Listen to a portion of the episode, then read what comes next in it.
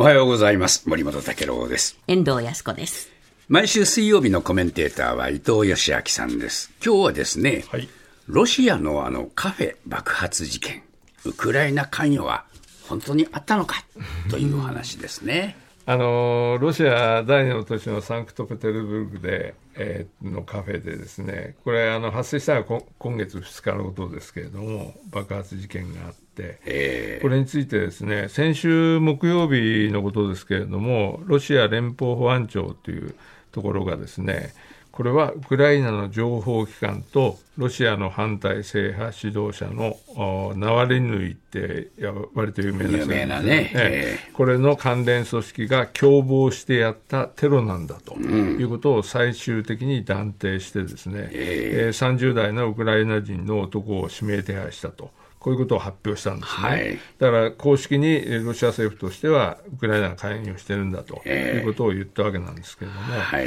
これあの、どういう事件だったかというと、そのカフェであるイベントが開かれてたんですけれども、ええ。その時にあの、えー胸像あの、胸から上の像ですね、ええ。これをえにあの爆弾が仕込まれてて、これが爆発してきしてですね、えーとウクライナ侵攻のをずっと支持してきたあの有名な軍事ブロガーのあマキシム・フォーミンという人がいるんですけれども、ええ。この40歳の方が死亡したと。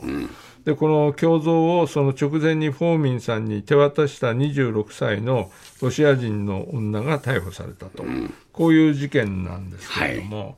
あのロシアというとあの去年の8月にですねプーチンの頭脳というふうに言われてたあのドーギンという思想家のあ娘さんが、ええ。やっぱりこれ車に爆弾仕掛けられてたので亡くなるという、はい。そういう事件があってですねこの時はあのロシア連邦保安庁同じところがですねウクライナの情報機関が計画してウクライナ国籍の女が実行したと、こういうことを発表してですね、えまあ、ウクライナ政府は否定したんですけれども、あのニューヨーク・タイムズなんかは、これはウクライナ政府がやっぱり関与してやったんだという、ええそういうアメリカ政府の分析を報道したりしてたんで、はい。えー今回のカフェの事件もその流れかなというふうにあの僕は思ってたんですが、ええところがですね、ちょっと違うかなというようなのはあので出てきたんですよね。はい。で事件2日後にですねプーチン政権に反対している国内のあのロシア国内の地下組織で国民共和国軍というのがあるんですが、えこれが SNS 上でですねこの犯行は俺たちがやったんだと、えうん。まあ、犯行声明出したんですね、えでその中でいかなる外交機関の支援も受けてないというふうに主張してる、それから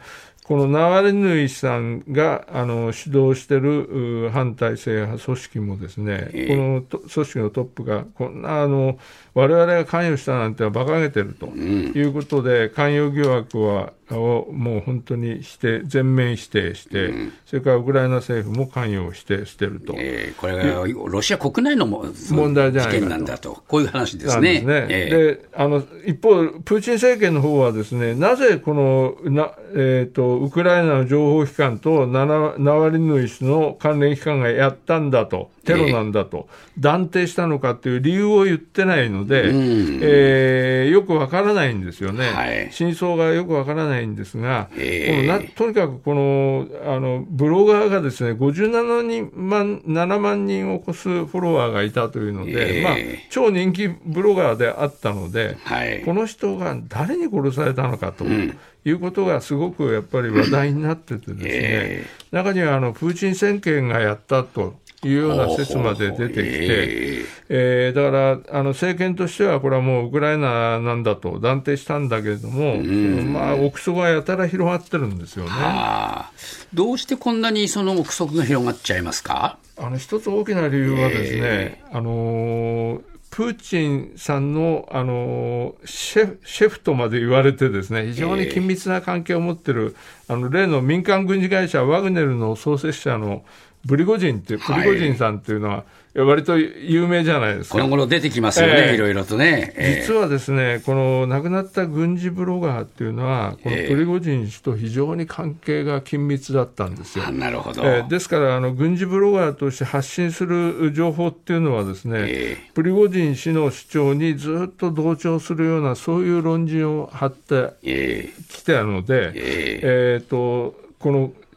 犯行現場となったカフェもですね、うん、実はプリゴジン氏の所有してるカフェなんですよ。えー、そういう関係のところで、えー、えー、あってその、そのプリゴジンさんが、そのカフェで追悼集会を行ったんですけれども、えー、それを SNS に投稿したときに、こういうコメントした、我々はウクライナを非難するつもりはないと、うん、だからウクライナ情報機関じゃの関与はないんだというふうに彼は言ったんですね。えーでもう一つ、我々は排除圧力に常にさらされてきたと。ということで、要するにロシア国内のワグネルに敵対するような勢力がやったんじゃないかと、示唆するようなあのコメントを出したんですね。これ、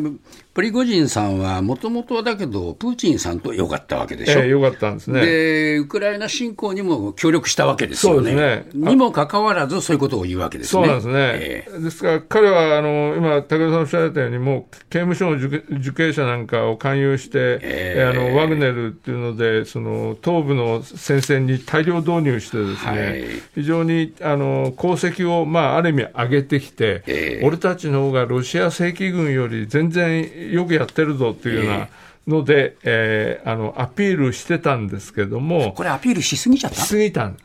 で、あの 侵攻作戦をめぐってですね、あのどちらかというとロ、ロシア国防省とか軍の首脳を、あの公然と批判し始めて、ですね、先月にはあの弾薬が足りないんで、もっと弾薬を送ってくれって国防省に送ったんだけど、拒否されたということまでばらしちゃってですね。えーと、反対勢力による陰謀が戦いを邪魔してるんだということで、もうあのショイグ国防相とプリゴジンさんとの対立っていうのは、もう公然の秘密みたいになってきてるんこれ、例えばあのロシアの軍部っていうか、そういうところで言うと、プリゴジンの活躍が煙たいんですか？いや煙たいっていうかあの、やっぱり非常にあの腹立たしい部分があるんですよね。まあ、だけど、自分たちの勢力がね、ちょっと人手不足なんだから、しょうがないじゃないですかね。っていう部分はあるんですけど、そうは見ないんだバフムトって今、焦点になってるところでも、プリゴジン勢力もやってますけれども、正規軍も当然入ってるわけですよ。はい、それをあのこの、えー、あの彼はですねずっと言ってるのは、俺たちがやったんだと、俺たちが落としたと。いうことを、あのプリゴジンさんはずっと言ってるので、非常に腹立たしいと思いますね。はあ。これがやっぱり、ロシア国内で、えー、このプリゴジンに対する反感が増えるそういう要素になってるんですね。要素になってますね。えー、で、彼はさらにですね、先月ですけども、私がもしウクライナの次の大統領選に出馬して勝利すれば、もう弾薬もいらないんだと、いうようなこと言っちゃったんですよね。ということは、なんかウクライナで右派勢力を取り込んで政党を作るんじゃないかみたいなところまで踏み込んでるような発言なので、これはね、やっぱりプーチン大統領をかなり刺激したんじゃないかと思いますよ。そうすると、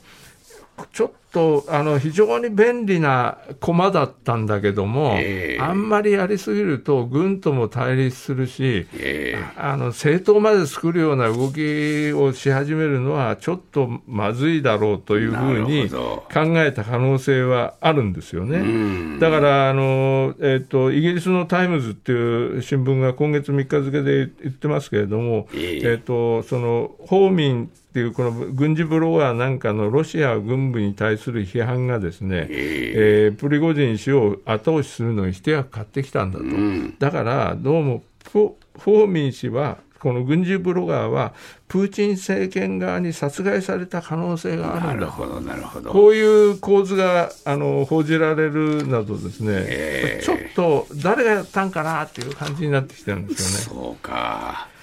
いや、どうなんでしょうかね、こうなってくると、なんか地味猛量でですね、ええ、ウクライナ側がやったのか、プーチン政権がやったのか、それともまた違うグループがやったのかと、いろいろ考えちゃいますよね。いや、そうなんですよね。で、これ、やっぱり一つ、あの、僕らが注目してるのは、プーチン的手法。はいはははこれについてですね、えー、あのロンドンで2006年にあのロシアから亡命してたあの元 KGB 職員のアレクサンドル・リトビネンコって名前聞いた、ね、このこの人があの放射性物質のポロニウムで暗殺されてるんですけれども、えー、この人の奥さんのマリーナさんっていうのが、うん、去年、まあ